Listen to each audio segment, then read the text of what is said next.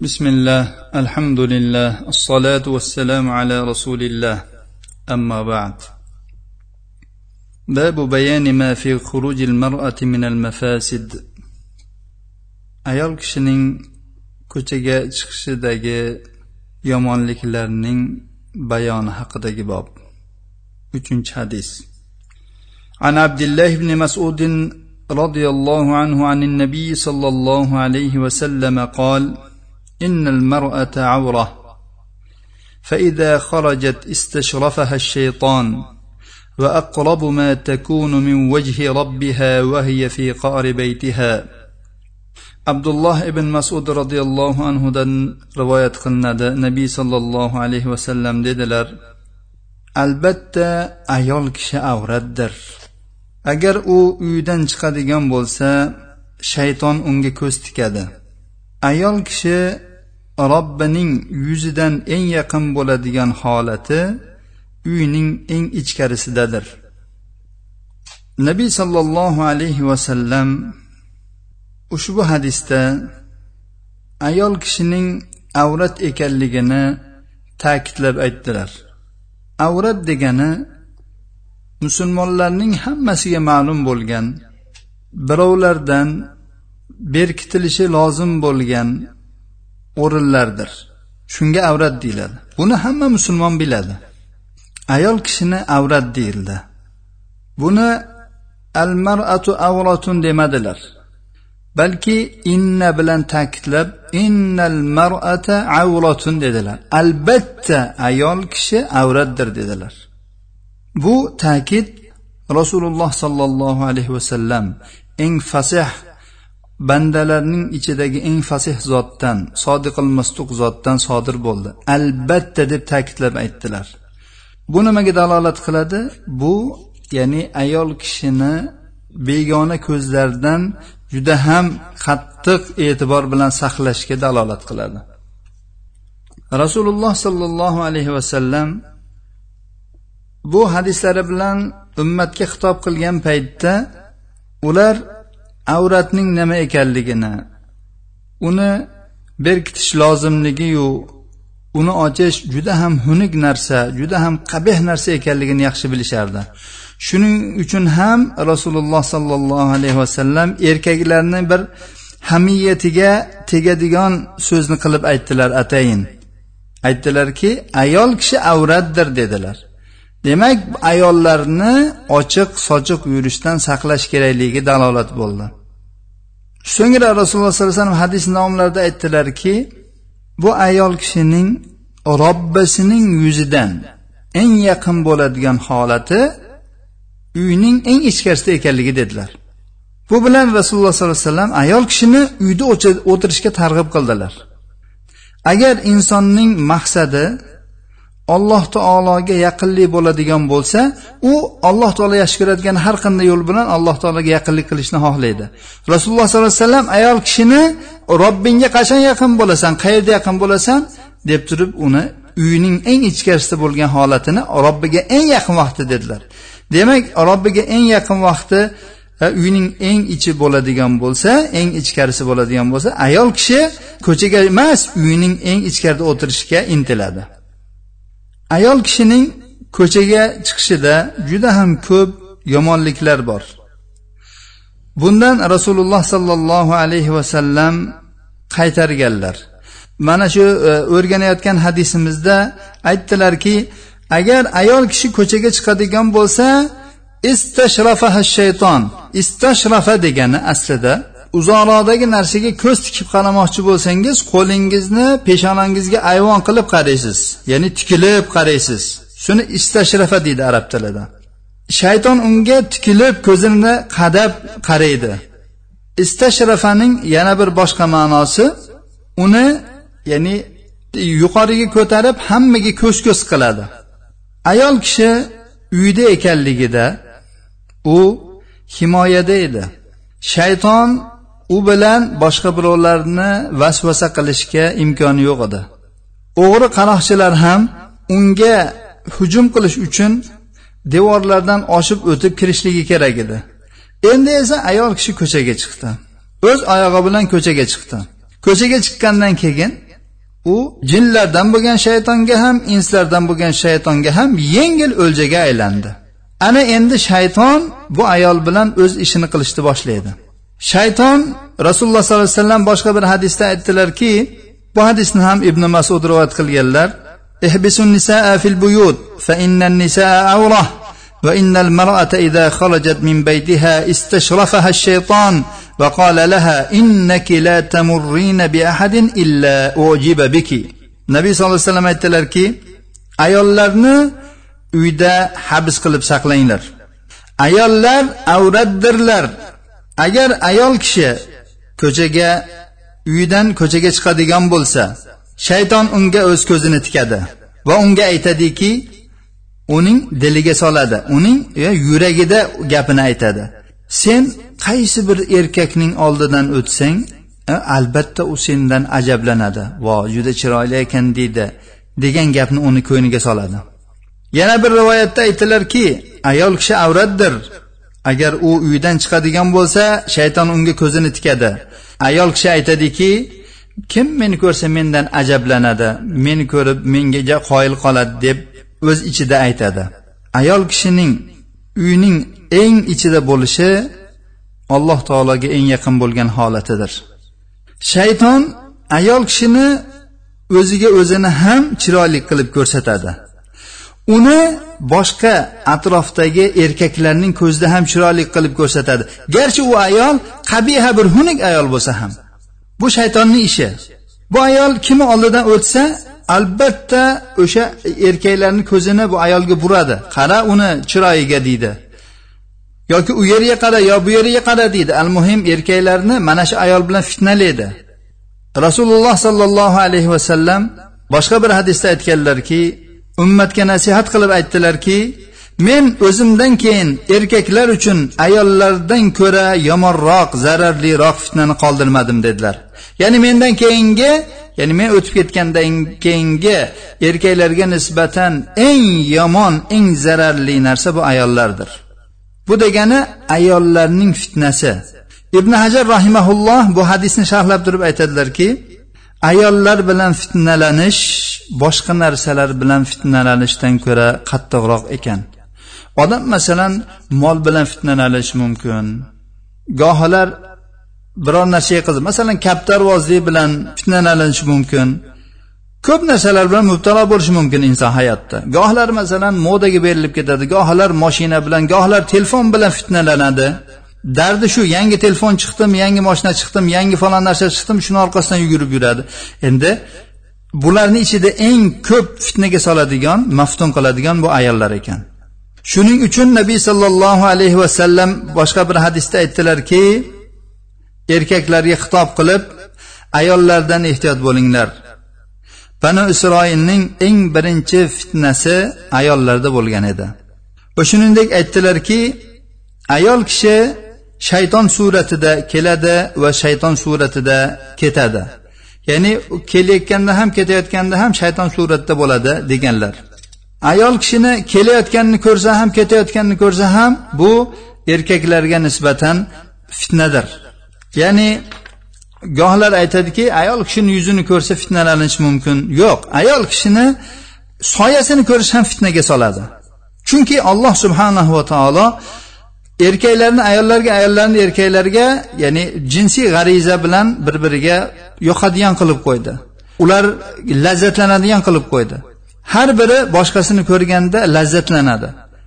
Biroq erkaklarning ayollardan lazzatlanishi ayollarni erkaklarga qarab lazzatlanishdan ko'ra kuchliroqdir. Buni voqea ham biladi. Har bir inson ham biladi buni. Erkak ham ayol ham biladi bu narsani. Shuning uchun hozirgi paytda ya'ni e'lon reklama faqat ayollar bilan bo'lib qoldi. Nimaga erkaklar bilan bo'lmaydi? To'qson besh foiz reklama ayollar bilan. Katta bir ayol kishini e, suratini qo'yishadi. Istab qarasangiz qo'lida yoki bir joyda bir narsani ushlab turgan bo'ladi. Maqsad odamlarni yo'ldan urish. Jobir roziyallohu anhudan rivoyat qilinadi. Rasululloh sollallohu alayhi vasallam bir kuni bir ayolni ko'rdilar. Ya'ni ko'chada bir ayolni ko'rdilar. Bu ayol ya'ni chiroyli ayol edi. Shunda rasululloh sollallohu alayhi vasallam tez uylariga kirdilar. Zaynab onamizning oldilariga bordilar. Zaynab onamiz bir terini uyitib oshlash uchun uni ishqalab o'tirgandilar. Uni chorlab o'z hojatlarini o'tadilar. Ya'ni er ayolidan o'tadigan hojatni o'tadilar. So'ngra ashoblariga chiqib dedilar. Ayol kishi shayton suratida keladi shayton suratida ketadi. Agar sizlardan birortangiz biror ayolni ko'radigan bo'lsa va undan ajablanadigan bo'lsa ahliga borsin. O'zining oilasiga borsin. Mana shu narsa uning qalbidagi narsani ketkazadi. Boshqa bir rivoyatda hozir sahih zaifligi aniq esimda yo'q. Rasululloh sollallohu alayhi vasallam aytganlarki ikkalasida ham bor narsa bir narsa deganlar. Navoiy rahimaulloh ushbu hadisdagi ayol kishi shayton suratda keladi shayton suratda ketadi degan so'zlarini sharhlab aytadilar. Ulamolar dedilar buning ma'nosi nafs havoga ishoradir va ayol kishi bilan mubtalo bo'lish fitnalanishga chaqirishlikka ishoradir. Chunki alloh subhanahu va taolo erkaklarning qalbida ayollarga nisbatan maylni va ularga qarash bilan lazzatlanishni qilib qo'ygan. Bu ayol kishi shaytonga shayton boshqalarni yomonlikka chaqirishi vasvasa qilishi va yomonlikni ziynatlab ko'rsatishida o'xshatilyapti. Ya'ni ayol kishini shayton deyilmayapti shayton suratida deyilyapti. Ko'chada yurgan ayol shayton misoli bo'ladi. Qanday? Ya'ni shaytonning qiladigan ishi odamlarni vasvasa qilish yo'ldan urish. Fitnalash. Ayol kishi shunday. Demak ayol kishi zarurat bo'lmasa uydan chiqmasligi kerak. Uyda o'tirsin. Erkaklar ham ko'chada ayollarni ko'radigan bo'lsa ko'zlarini tiysinlar. Ko'zlarini olib qochsinlar. Ko'zlarini tikmasinlar ayollarga begona ayollarga. U hijobli bo'lsin hijobli bo'lsin yuzi ochiq bo'lsin boshqa bo'lsin ko'zini tikmasin unga. Chunki alloh subhanahu va taolo ko'z tikishdan qaytargan. Endi bu yerda ko'pchilik e'tibor qilmaydigan juda ham xatarli bir chiqish bor. Ko'plab soliha opa singillarimiz uylarida o'tiradilar. Faqat shar'iy hojatlari uchungina chiqadilar ya'ni shariat ruxsat bergan hojatlari uchungina chiqadilar. Biroq hozirgi zamonda shunday bir ma'naviy chiqishlik paydo bo'ldi. Bu ham maxfiydir. Ham ma'naviy ham maxfiy. Bilinmaydi. Oldingi zamonlarda bu narsa yo'q edi. Buning boisi texnikaning rivojlanishi va aloqa vositalarining rivojlanishidir. Ko'pchilik opa singillarimiz o'zlarini biz uyda o'tiribmiz deb hisoblasalar ham yoki ko'pchilik odamlar ularni shunday deb hisoblasalar ham ular uylarida o'tirib olib telefonlar orqali internet orqali chat bo'lsin messenjer bo'lsin facebook bo'lsin twitter bo'lsin butun aloqa vositalari bilan dunyoni kezib chiqadilar. Kirmagan joylari qolmaydi. Har bir joyga kirganda o'z izini o'z asarini qoldirib ketadilar. Facebookka kirib kimgadir rahmat aytadi. Kimnidir maqtaydi kimgadir e'tiroz bildiradi. Albatta u ayol kishi ismi bilan kiradi. Mulohaza yozayotgan odam ismiga qarab ayol bo'lsin erkak bo'lsin darrov unga ya'ni o'ziga xos ta'siri bo'ladi buni e, mulohaza bildirilgan odamga nisbatan. Kimgadir qanday ta'sir qiladi? Bu bitta bir mulohaza bildirish yoki bir e'tiroz bildirish ya'ni buni e, ketma ket bo'lib savol javoblar e, yozishmalarga sabab bo'lishi mumkin. O'tirib olib biz muslimalarmiz biz yaxshi amal qilyapmiz deb ommaviy hamma ko'radigan joylarda falonchixon pistonchixon ismlari bilan kirib kimlargadir ibtisomalar ya'ni tabassumlar qilishadi kimlargadir tashakkurnomalar yozishadi. Holbuki uni bu qilayotgan ishlarini aksar holatda uydagi erkaklar otasi bo'lsin eri bo'lsin aksar holatda bilmaydi kimga nima yozayotganligini. Bu narsalar juda ham katta xatarli narsalarga olib borishi ham mumkin. Gohida bu narsa ayol kishini ko'chaga chiqishidan ko'ra yomonroq buzuqliklarga yomonroq xatarliroq yomonliklarga olib borib qolishi mumkin. Qancha qancha ayollarni qancha qancha qizlarni hikoyalarini eshitilmoqda shu kunlarda. Mana shu internet tufayli ommaviy shu aloqa vositalari orqali tuzoqqa tushganlari aldanganlari nomuslarini yo'qotganlari nomuslari poymol bo'lganlarini juda ham ko'p eshityapmiz. Shuning uchun muslima opa singillarimizdan iltimos qilamiz. Bunday o'rinlarga agar majbur bo'lsalar foydalanish uchun kirsinlar. Mayli birovga foyda bermasinlar. O'zlari foydalanish uchun kirsinlar. Agar iloji bo'lsa mustaar nom bilan. Lozim emas ya'ni ayol kishi ayol kishiman deb kirishi. Illo agar ayollarga xos o'rin bo'ladigan bo'lsa ayol kishi ayol kishiligini bildirsa bo'ladi. Ammo ommaviy joylarda men ayol kishiman falonchi xonman falon yili tug'ilganman falon yerliman falon yerda ishlayman bunga o'xshagan ma'lumotlarni hech hojati yo'q. Bundan ehtiyot bo'laylik. Bir kun kelib barmoqlarini tishlab qolinmasin. Ayol kishining behojat ko'chaga chiqishidagi keladigan zararlar. Ayol kishi behojat ko'chaga chiqadigan bo'lsa erkaklar va ayollar o'rtasidagi aralashishlikning hosil bo'lishi ayol kishi begona erkaklar bilan gaplashishga majbur bo'lishi vaqtlarni zoyi ketkazish oilaviy kelishmovchiliklarning kelib chiqishi bolalarning parokanda bo'lib zoyi bo'lishi ayollarni fosiq kishilar tomonidan ozorlariga uchrashi.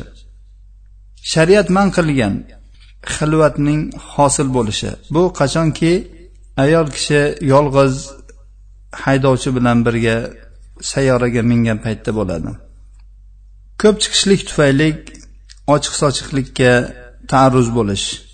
Hech bo'lmaganda ayol kishi ko'chada yurganda o'z irodasiz ba'zi bir joylarning ochilib qolishi. Mazkur hadisdan quyidagi ahkomlarni va foydalarni olishimiz mumkin.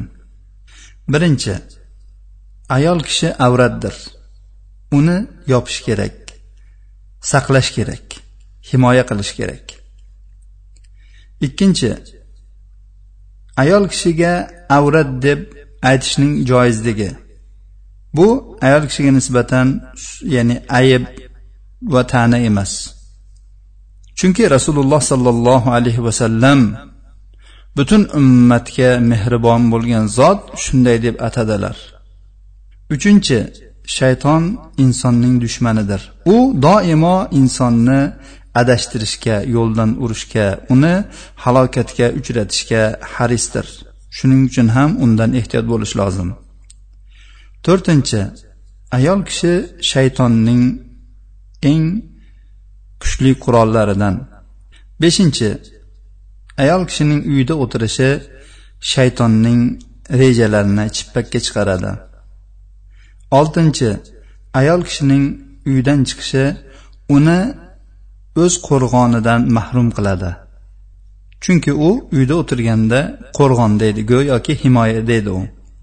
Yettinchi ayol kishining uyda o'tirishi alloh subhanahu va taologa yaqinlikdir. Sakkizinchi. Alloh taologa yuz sifatining isbot qilinishi allohning yuzi bor deb isbot qilish.